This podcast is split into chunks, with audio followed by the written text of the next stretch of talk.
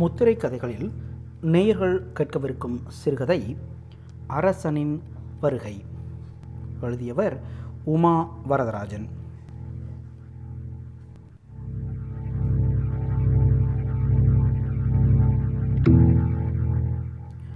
மூடுகண்ட அந்த நகரத்துக்கு அரசன் வரும் நாள் அண்மித்து கொண்டிருந்தது.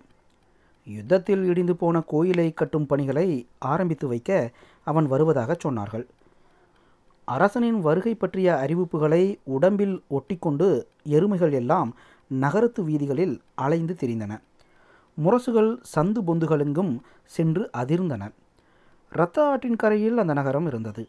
சிறு காற்றுக்கு உரசி தீப்பற்றி எங்கும் மூலம் மூங்கில்கள் நிறைந்த நகரம் அது. கடைசி யுத்தம் மூன்று வருஷங்களின் முன்னால் நடந்தது. யானைகளின் பிளிரல் குதிரைகளின் கனைப்பு வாட்கள் ஒன்றோடொன்று உரசு மொழி மனிதர்களின் அவல குரல் எல்லாம் என்றைக்கும் செவிகளில் கூடியிருந்தன. அப்போதைய பிணங்களின் எரிந்த வாடை இன்னமும் அகலாமல் நகரத்தின் வானத்தில் தேங்கி போய் நின்றது. அண்மை காடுகளை உதறிவிட்டு பிணந்தின்பதற்காக இங்கே வந்த பட்சிகள் யாவும் பெரிய விருட்சங்களில் தங்கி இன்னொரு தருணத்திற்காக ஏங்கிக் கொண்டிருந்தன. கூரை இழந்த வீடுகள் கரிபடிந்த சுவர்கள் அந்நகர் தன் அழகு முகத்தின் மூக்கை இழந்த விதம் சொல்லும். ஆந்தைகளின் இடைவிடாத அலறல்களுடன் நாய்களின் அவ்வப்போதைய ஊளைகளுடனும் நகரத்தின் இரவுகள் கழிகின்றன. முகிலுக்குள் பதுங்கிக் கொண்ட நிலவு வெளியே வருவதில்லை. பால் கேட்டு குழந்தைகள் அளவில்லை நடு இரவில் குதிரைகளின் குளம்பொலிகளும் சிப்பாய்களின் சிரிப்பொலிகளும் விட்டு விட்டு கேட்கும். நெஞ்சரை காய்ந்து செவிகள் நீண்டு கூரையில் கண்களை புதைத்து பாயில் கிடப்பான் ஊமையன் ஊமையனும் இன்னும் சிலரும் அந்த நகரத்தில் எஞ்சி இருந்தனர். உயிர் தப்பிய சிலரும் உயிர் தப்ப பலரும் ஆற்றை கடந்து வேறு பகுதிகளுக்கு சென்றார்கள். கரையில் நின்று கையசைத்த பெண்களின் கண்களில் துளிர்த்த நீரில் அந்த படகுகள் மறைந்து போயின. ஊமையனுக்கு அம்மாவை விட்டு போக மனமில்லை. ஊமையனின் உண்மையான பெயர் பலருக்கு மறந்து போய்விட்டது. அதிகம் எதுவும் பேசாததால் அவனுக்கு அந்த பெயர் வந்தது. அவன் பேச்சு எவ்விதம் மெல்ல மெல்ல குறைந்தது என்பது பற்றி அம்மா அறிவாள். கலகக்காரர்களை ஒடுக்க இந்த நகரத்துக்கு அரசன் அனுப்பிய படையுடன் கூடவே ஆயிரம் ஆயிரம் பிணந்தின்னி கழுகுகளும் தம் சிறகுகளால் சூரியனை மறைத்தபடி இங்கே நுழைந்தன. கோயிலின் சிலை பெண்களின் முளை குழந்தைகளின் தலை என்ற வெறியாட்டம். மத யானைகள் துவம்சம் செய்த கரும்பு தோட்டமாயிற்று அந்நாட்களில் இந்த நகரம். ஊமையனும் ஒரு நாள் பிடிபட்டவன்தான். முகத்து மயிரை மழிக்க அவன் வைத்திருந்த சவரக்கத்தி கூட ஓர் ஆயுதம் என குற்றம் சாட்டி அவனுடைய கைகளை பின்புறம் கட்டி பாதனைகள் இல்லாத அவனை கொதி மணலில் அழைத்து சென்றனர். நடுவெயிலில் நடுத்தெருவில் முழங்காலில் நிற்க வைத்து சூரிய நமஸ்காரம் பண்ண சொன்னார்கள். வாயில் கல்லை திணித்து வயிற்றில் குத்தினார்கள். அம்மா என்ற அவனுடைய சத்தம் கல்லை தாண்டி வெளியே வரவில்லை. மாலையில் வெறிச்சோடிய தெரு வழியாக தளர்ந்த நடையும் வெளிரிய முகமுமாக ஊமையனும் இன்னும் சிலரும் நகரத்துக்கு திரும்பி வந்தனர். மரணத்தின் தூதுவன் மறுபடியும் கைத்தட்டி கூப்பிடுவான் என்ற அச்சத்தில் திரும்பி பாராமல் நிழல்கள் இழுபட தள்ளாடி தள்ளாடி அவர்கள் வந்தனர். தெருமுனையில் அவர்கள் தோன்றியதும் பெண்கள் ஓட்டமும் நடையுமாக அவர்களிடம் வந்தனர். ஓடி ஓடி ஒவ்வொரு முகமாக தேடி அடைந்தனர் வராத முகங்கள் தந்த பதற்றத்தில் நடுங்கினார்கள். ஒப்பாரி வைத்து அழுதார்கள். என்ன நடந்தது? என்ன நடந்தது? என்று ஓலமிட்டார்கள். தனதப்பன் போய் சேர்ந்து விட்டான் என்ற செய்தி தெரியாமல் ஒருத்தியின் இடுப்பில் இருந்த குழந்தை விரல் சூப்பி சிரிக்கின்றது. என்ன நடந்தது? என்ன நடந்தது? என்று இன்னொருத்தி ஊமையனின் தோலை போட்டு உலுக்கி ஒப்பாரி வைக்கின்றாள். பேய்க்காற்றின் உரசலில் கண்ணியர் மாடத்தின் சவுக்கு மரங்கள் இன்னும் துயரத்தின் பாடல்களை பரப்புகின்றன. வாழ்வதற்கான வரமும் அதிர்ஷ்டமும் தனக்கு இருப்பதாக எண்ணி ஒரு சிறு கணம் உள்ளம் துள்ளிய சிறு பிள்ளை தனத்துக்காக வெட்கப்பட்ட ஊமையன் தன் தலைமேல் கத்தி தொங்கும் வாழ்க்கை விதிக்கப்பட்டிருப்பதை மெல்ல உணர்ந்தான். மௌனத்தில் அவன் காலம் நகர்ந்தது. வீட்டுக்குள் முடங்கிய அவனை நான்கு சுவர்களும் நெறித்தன வீட்டின் கூரை பல சமயங்களில் நெஞ்சில் இறங்கிற்று. ஒளியை தவறவிட்ட தாவரம் போல ஊமையன் வெளிரிப் போயிருந்தான். தேவாங்கின் மிரட்சியுடன் தடுமாறிக் கொண்டிருந்தான். பகலிலும் இரவிலும் கனவுகளில் அலைந்தான். கண்கள் தோண்டப்பட்ட நகங்கள் பிடுங்கப்பட்ட மனிதர்கள் எங்களுக்கோர் நீதி சொல் என்று தள்ளாடி தள்ளாடி அங்கே வந்தன. அரைகுறையாக எரிந்த தெரு சடலங்கள் வளைந்தெழுந்து நாங்கள் என்ன குற்றம் செய்தோம்? என்று முனையின. நீர் அல்ல உள்ளே இறங்கிய வாளியை கிணற்றுக்குள் கிடந்த பிணங்களிலிருந்து கையொன்று மெல்ல பற்றி கொண்டது. கழுத்தை இழந்த கோழியொன்று துடிதுடித்து உயிரை தேடி அங்குமிங்கும் அலைந்து மண்ணில் சாயும். குட்டி தாய்ச்சி ஆட்டின் வயிறு மீது குதிரை வண்டி சக்கரங்கள் ஏறிச் செல்லும். மயிர் உதிர்ந்த தெருநாய்களின் வாய்கள் மனிதர்களின் கையையோ காலையோ கவ்வி இருக்கும். ஊமையனின் கனவில் அரசனும் வந்திருக்கின்றான். சாந்த சொரூபனாய் கடவாய் கழிந்த புன்னகையுடன் அந்த கனவில் அவன் வந்தான். கடவாய் கழிந்த இந்த புன்னகைக்கு பின்னால் முதலைகள் நிறைந்த அகழியும் நச்சு பாம்புகள் பதுங்கி கொண்ட புற்றொன்றும் விஷ விருட்சங்களை கொண்ட வனாந்தரமும் ஒளிந்திருப்பதாக பலர் பேசிக்கொண்டனர் இதேபோல் அரசனை பற்றி பல கதைகள். வெண்புறாக்களை வளர்ப்பதில் அவன் பிரியம் கொண்டவன் என்றும் மண்டையோடுகளை மாலையாக்கி அணிவதில் மோகமுள்ளவன் என்றும் ஒன்றுக்கொன்று முரணான கதைகள். பல நூற்றாண்டுகள் மண்ணுக்குள் யாத்திரை செய்து புதையுண்டு கிடந்த தன் முன்னோரின் கிரீடத்தை கண்டெடுத்து தலையில் சூடிக்கொண்டான் அவன் எனவும் செல்லுமிடமெல்லாம் சிம்மாசனத்தையும் கொண்டு திரிந்தான் என்றும் காற்றில் வந்தன பல கதைகள். அரசவை ஓவியர்கள் வெகு சிரத்தையுடன் உருவாக்கியிருந்த அந்த புன்னகை சிந்தும் முகத்துடனேதான் ஊமையனின் கனவிலும் அரசன் வந்தான். கோவில் மணி விட்டு விட்டொழிக்கின்றது. பாட்டம் பாட்டமாக வானத்தில் பறவைகள் அலைகின்றன. வேதம் ஓதுகின்றனர் முனிவர்கள். அது ஒரு நதிக்கரையோரம். பனி அகலாத புல்வெளியில் அரசன் வெண்ணிற ஆடைகளுடன் தன் கையில் இருந்த வெண்புறாவை தடவியபடி நடந்து கொண்டிருந்தான். அவன் பின்னால் ஊமையன் சௌந்தரியத்தை கண்டு சூரியன் கூட சற்று தயங்கி தடுமாறி வந்த ஓர் இளம் காலை அரசன் அண்ணாந்து ஆகாயத்தை பார்த்தான். மேகங்கள் அகன்று கொண்டிருக்கின்றன. இன்னும் கொஞ்ச நேரம் கொஞ்ச நிமிஷம் வெளிச்சம் வந்துவிடும். அரசனின் குதூகலமான மனநிலை ஊமையனுக்கு ஓரளவு தைரியத்தை தந்தது. அரசே வெளிச்சம் வருவதற்குள் நாங்கள் இறந்துவிட மாட்டோமா? இப்போது என்ன நாங்கள் நடைப்பிணங்கள் போல அல்லவா உள்ளோம்? ஊமையனை திரும்பி பார்த்து அரசன் சிரித்தான். போர் என்றால் போர் சமாதானம் என்றால் சமாதானம். ஊமையன் வார்த்தைகளை மென்று விழுங்கிச் சொன்னான். போர் என்றால் ஒரு தர்மமில்லையா அரசே? குடிமக்கள் செய்த பாவம் என்ன? சிசுக்கள் நோயாளிகள் முனிவர்கள் பெண்கள் இவர்களை கொல்வது யுத்த தர்மமா? அரசன் புன்னகைத்தான். தேர் ஒன்று நகரும்போது புற்கள் புழுக்கள் பற்றி முனகுகின்றாய் நீ. எனக்கு தெரியும் எல்லாம் தெரியும். நீங்கள் மனது வைத்தால் எதுவும் முடியும் எதுதான் முடியாது? என்றான் ஊமையன். அரசனின் நடை திடீரென்று நின்றது. ஆம் நான் நினைத்தால் எதுவும் சாத்தியம். இதோ பார் என்றான் அவன். அரசனின் கையில் இருந்த வெண்புறா சட்டென்று மாயமாக மறைய முயலின் அறுபட்ட தலை இரத்தத்தில் தோய்ந்து அங்கே இருந்தது. அரசனின் வருகை நெருங்க நெருங்க நகரம் அமர்க்களப்பட்டது.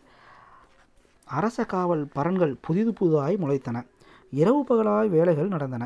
சவக்கிடங்குகளின் முன்னால் பூச்செடிகள் நட்டு நீர் ஊற்றினார்கள். இலையுதிர்காலம் நிரந்தரமாகிவிட்ட இந்த நகரத்தின் வாயில்களில் வேற்றூரிலிருந்து மரங்கள் வேர்களுடன் பெயர்த்து கொணர்ந்து நட்டார்கள். நூறு வருஷ தொடர் மழையாலும் கழுவ முடியாத இரத்தக்கரை கொண்ட மதில்களுக்கு புது வர்ணம் பூசினார்கள். புன்னகை சிந்தும் அரசனின் ஓவியங்கள் சுவரெங்கும் நிறைந்தன. சோதனை சாவடிகளில் மாட்டு வண்டிகள் நீளத்துக்கு நின்றன. கொட்டும் மழையில் ஆடைகள் நனைய பொதிகளை தூக்கி தலையில் வைத்தபடி மௌனமாக ஊர்ந்தனர் ஜனங்கள். நாக்குகளை நீட்டச் சொல்லி அங்கே புதைந்திருக்கக்கூடிய அரச விரோத சொற்களை அவர்கள் தேடி பார்த்தனர்.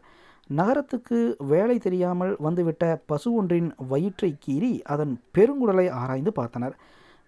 எருமையின் குதத்தினுள்ளும் கைவிட்டு ஏதேனும் கிடைக்குமா என்று துளாவினார்கள் மீசையில் நுரை அகலாத கள்ளுக்குடியர்கள் தப்பட்டம் அடித்து வீதிகளில் ஆட்டம் போட்டனர். கோயில் தந்தான் எங்கள் மன்னன் கோயில் தந்தான். இன்னும் தருவான் கேட்கும் எல்லாம் தருவான். தில்லா லங்கடி தில்லா பிச்சை பாத்திரம் இந்தா. திண்ணையிலிருந்த ஊமையனின் தாத்தா இடிப்பதை நிறுத்திவிட்டு பாட்டு வந்த திக்கை பார்த்தார். பார்வை தெரியாத அவருக்கு ஓசையிலே உலகம். கள்ளுக்குடியனின் பாடல் தாத்தாவுக்கு கோபத்தை தந்திருக்க வேண்டும். கையுரலில் இருந்த வெற்றிலையை வேகமாக இடித்தவாறு இருந்தார். கோவிலை தருகிறானாமே மறுபடியும் இடிக்க அவனுக்கு எவ்வளவு நேரமாகும்? என்று முனகி கொண்ட தாத்தா மேலே எதுவும் பேச விரும்பாமல் வெற்றிலையை வாய்க்குள் போட்டு கொதப்பிக் கொண்டார். அரசன் வருவதற்கு ஒரு தினம் இடையில் இருந்தது கண்ணையர்ந்து கொண்டிருந்த தாத்தா குதிரைகளின் கனைப்பொழியால் திடுக்கிட்டு வந்து உட்கார்ந்தார். வீட்டு வாசலுக்கு வந்த பெண்கள் வெளியே எட்டி பார்த்துவிட்டு மறைந்தனர். பதற்றத்துடன் வந்த அம்மாவை ஊமையன் வெறித்து பார்த்தான். அம்மாவின் உதடுகள் உலர்ந்தது. விழிகள் வெருண்டிருந்தன. வானத்தை அண்ணாந்து பார்த்து இரு கைகளாலும் கும்பிட்டாள். வழக்கம் போல் எல்லாம் நிகழ்ந்தன. அந்த குடியிருப்பின் ஒவ்வொரு வீட்டினுள்ளும் சிப்பாய்கள் நுழைந்து புறப்பட்டனர். ஊமையனை அவர்கள் கூட்டிச் சென்றபோது அம்மா என்னென்னவோ சொல்லி அழுது பார்த்தாள். மனித பாஷை புரிந்த குதிரைகள் மாத்திரம் தலைகள் அசைத்து கனைத்து கொண்டன. சிப்பாய்களை நோக்கி குறைத்தவாறு ஊமையனின் கால்களை மறித்தபடி தெருமுனை வரை வந்தது அவனுடைய நாய். சிப்பாய்கள் அதை எட்டி உதைத்து விரட்டினார்கள். பிடிபட்ட ஆண்களின் பின்னால் பெண்கள் தங்கள் வாய்களிலும் வயிறுகளிலும் அடித்துக்கொண்டு பெருங்குரலில் ஒப்பாரி வைத்து தொடர்ந்து சென்றனர். குதிரை வீரர்கள் அவர்கள் பக்கமாக ஈட்டிகளை ஓங்கி அச்சுறுத்தி விரட்டினார்கள். குதிரைகள் கிளப்பிய புழுதி படலத்தினூடாக தங்கள் ஆண் பிள்ளைகள் சென்று மறைவதை தெருமுனையில் செய்வதையாது நின்றுவிட்ட பெண்கள் கண்டனர். சுவரில் முதுகை முட்டு கொடுத்தபடி நின்ற தாத்தா அங்கு நின்றவர்களுக்கு ஆறுதல் தரும் விதத்தில் சொன்னார். ஒன்றும் ஆகாது. நாளைக்கு அரசன் வருகிறான் அல்லவா? அதற்கு கூட்டம் சேர்க்கிறார்கள். சுவரில் இருந்த பள்ளியொன்று அவ்வேளை பார்த்து சத்தமிட்டது. தாத்தாவுக்கும் மற்றவர்களுக்கும் மிகுந்த சந்தோஷத்தை தந்தது. பிடிபட்ட அனைவரும் நகரத்து சத்திரங்களில் அடைக்கப்பட்டனர். இவர்களைப் போன்றே சுற்றியுள்ள ஊர்களிலிருந்தெல்லாம் கொண்டு வரப்பட்டவர்களால் சத்திரங்கள் நிரம்பி வழிந்தன. ஒருவரோடு ஒருவர் பேசாமல் பழுக்க காய்ச்சி தங்கள் தலைகளில் இறக்கப்பட்ட விதியை எண்ணி நொந்தவர்களாக அங்கு எல்லோரும் இருந்தனர். சிப்பாய்களின் சிரிப்பொழி ஏளனத்தின் அம்புகளாக அவ்வப்போது இவர்களின் காதுகளில் இறங்கிற்று. ஊமையன் அந்த குளிர்ந்த சுவரில் சாய்ந்து கண்களை மூடிக்கொண்டான். இருள் நிறைந்த பலிபீடத்தில் வெட்டறிவாள் ஒன்று பளிச்சிட்டு கொண்டிருந்தது. நரி போல் ஊளையிடும் காற்றில் சுருக்கு கயிறொன்று அங்குமிங்குமாக அசைந்து ஊஞ்சலாடுகின்றது. கழுத்து வரை மண்ணில் புதையுண்ட அவனை நோக்கி யானைகளின் தடித்த பாதங்கள் மூர்க்கத்துடன் முன்னேறி வருகின்றன. அவனுடைய நிர்வாண உடம்பில் புதிது புதிதாய் இரத்த வரிகள் எழுதுகின்றன சாட்டைகள். கனவுமற்ற நினைவுமற்ற இரண்டுங்கெட்டான் பெருவழியில் அவனுடைய வீடும் வந்தது. கூட்டி பெருக்காத வாசலில் வாடிய பூக்களும் சருகுகளும் கிடைக்கின்றன. உற்சாகமிழந்த நாய் வாசற்படியை மறித்து படுத்திருக்கின்றது. சாம்பல் அல்லாத அடுப்படியில் சோம்பல் பூனை சமையலறையில் குளிர்ந்து போயிருக்கும் பாத்திரங்கள் ஒரு கருநிற வண்டை போல சுவர்களிலே முட்டி மோதி திருவார் தூக்கம் வராத தாத்தா. உண்ணாமல் உறங்காமல் கண்களின் ஈரம் காயாமல் அம்மா சுருண்டு கிடப்பாள். நிமிஷங்களை பெரும் பாறைகளாய் தன் தலையில் சுமந்து இருட்டின் பெருங்காட்டில் அலைந்தான் ஊமையன். ஊமையன் சத்திரத்து கதவு திறக்கப்பட்டதும் உள்ளே புகும் காற்றுக்காகவும் வெளிச்சத்திற்காகவும் அவன் விழி மூடாமல் காத்து கிடந்தான். விடிந்தது. வெளிச்சத்தை முந்திக்கொண்டு கதவு வழியாக சிப்பாய்களின் தலைவன் உள்ளே நுழைந்தான். ஏய் எழும்புங்கள் எழும்புங்கள் என்று ஆதட்டினான். அவர்களை ஏற்றிக்கொண்டு நகரத்து வீதிகளில் மாட்டு வண்டிகள் விரைந்து சென்றன. மாட்டு வண்டியின் தொடர்ச்சியான ஜல் ஜல் சத்தத்தை கேட்டு அங்காடி தெரு வணிகர்கள் அப்படியே நின்றார்கள். எண்ணெய் வழி முகங்களுடன் தூக்கம் நிறைந்த கண்களுடன் வாரப்படாத தலைகளுடன் பசிகொண்ட வயிறுகளுடன் உலகத்தின் மிக கேவலமான விலங்குகளைப் போல இப்படி போவது ஊமையனுக்கு பெரும் வெட்கத்தை தந்தது. இடியுண்ட கோயிலின் அருகிலிருந்த குளக்கரையில் அனைவரும் இறக்கப்பட்டனர். சிப்பாய்களினால் வரிசையாக அமர்த்தப்பட்டனர். வானம் இருண்டிருந்தது. மலையையும் அரசன் கையோடு கூட்டி வந்து விட்டதாக சிப்பாய்கள் தங்களுக்குள் பேசிக்கொண்டார்கள். ராஜாதி ராஜ ராஜமாத்தாண்ட ராஜ கம்பீர என்று ஒரு குரல் திடீரென வாத்தியங்கள் முழங்கின. மகுடி வாத்திய விற்பனர்கள் நகரத்து சிறுமிகளை நெளியும் பாம்புகளாக்கி ஆட்டுவித்தார்கள் கள்ளுக்குடியர்கள் கால்கள் நிலத்தில் படாது குஸ்தி அடித்தவாறு வந்தனர். பின்னால் அரசன் வந்து கொண்டிருந்தான். முனிவர்கள் தாடிகளை மீறிய புன்னகையுடன் எழுந்து வணக்கம் சொன்னார்கள். உயரமானதோர் இடத்தில் அமைக்கப்பட்டிருந்த பந்தலை அடைந்த அரசன் அனைவருக்கும் கையசைத்தான். தொண்டை பெருத்த கவிஞர்கள் அந்த குளிர் வேளையிலும் பனையோலை சுவடிகளால் அரசனுக்கு சாமரம் வீசினார்கள். அரசவை கவிஞரின் நாவிலிருந்து பனிக்கட்டிகள் கொட்டியவாறு இருந்தன. ஒரு பக்கம் மீசையை மலித்து கொண்ட எடுபடிகள் அரசனின் பின்புறமாக உட்கார்ந்து அவனுக்கு அரிப்படுக்கையில் முதுகை சொரிந்து கொடுத்தனர். ஊமையன் அண்ணாந்து பார்த்தான். கருப்பு ஆடையை கலற்றி வீசி அம்மனம் கொள்ள துடித்து கொண்டிருந்தது வானம். வானத்து பறவையொன்றின் எச்சம் போல ஒரு சொட்டு ஊமையனின் முகத்தில் முதலில் விழுந்தது.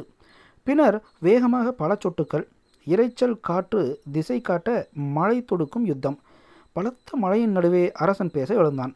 கொட்டுகின்ற மழையிலும் அசையாத மக்கள் அவனுக்கு வியப்பளித்திருக்க வேண்டும். என் உயிரிலும் மேலான மக்களே மலையோசியை வெல்ல முயலும் அரசனின் குரல். குலை தள்ளிய வாழைகளாலும் குறு தோலைகளாலும் செந்நிற பூக்களாலும் அலங்கரிக்கப்பட்ட பந்தலின் கீழ் நின்று மலையில் நனையாத அரசனின் குரல். ஊமையன் குளிரால் நடுங்கிக் கொண்டிருந்தான். பேய் பிடித்த பெண்ணாகி வாயிலும் வயிற்றிலும் முதுகிலும் முகத்திலும் மாறி மாறி அறைகின்ற மழை இடியுண்ட கோவிலை புதுப்பிக்க இன்றைக்கு வந்திருக்கின்றேன். இன்னும் என்னென்ன வேண்டும் சொல்லுங்கள். காற்றும் மழையும் பதில் குரல் எழுப்பின. சிப்பாய்களின் ஈட்டி முனைகளுக்கும் உருட்டும் வழிகளுக்கும் பயந்து அசையாமல் மௌனமாயிருந்தனர் ஜனங்கள். கொட்டுகின்ற மழையிலும் என்னை பார்க்க இவ்விதம் கூடியிருப்பது என்னை உணர்ச்சி கொள்ளச் செய்கின்றது. உங்களுக்கு என்ன வேண்டும்? உடனே கேளுங்கள். ஊமையன் மீண்டும் அண்ணாந்து பார்க்கிறான். வருண பகவான் பற்களை நர நரவென்று கடிக்கின்றான். நீரேணி வழியாக இறங்கும் அவன் கைகளில் மின்னல் சாட்டைகள் சுழித்து சுழித்து பாதை எடுத்து ஓடுகின்றது தண்ணீர். நெருப்பு பாம்புகள் வானமெங்கும் நெளிவதும் மறைவதுமாய் ஜாலம் காட்டுகின்றன. மாட மாளிகைகள் கட்டித்தருகின்றேன். வீதிகளை செப்பனிட இன்றே ஆணையிடுகின்றேன். குளங்களை திருத்தி தரச் சொல்கிறேன். இன்னும் என்ன வேண்டும்? அரங்குகள் வேண்டுமா? நவ தானியங்கள் தேவையா? பட்டாடைகள் வேண்டுமா? என்ன வேண்டும் சொல்லுங்கள். அவற்றையெல்லாம் நான் தர தயார். ஆனால் ஒருபோதும் அரசன் தன் வாக்கியத்தை முடிப்பதற்குள் ஒரு பெரிய மின்னல் ஒரு பெரும் ஓசை வானத்திற்கும் பூமிக்குமாக கோடிழுத்த ஒரு நீண்ட மின்னல். ஒரு கணம் கண்ணொளி மங்க அதிர்ந்து போனான் ஊமையன். கண்களை கசக்கிவிட்டு அவன் உயரத்தே பார்த்தான். பேசிக்கொண்டிருந்த அரசன் மாயமாக மறைந்து போயிருந்தான்.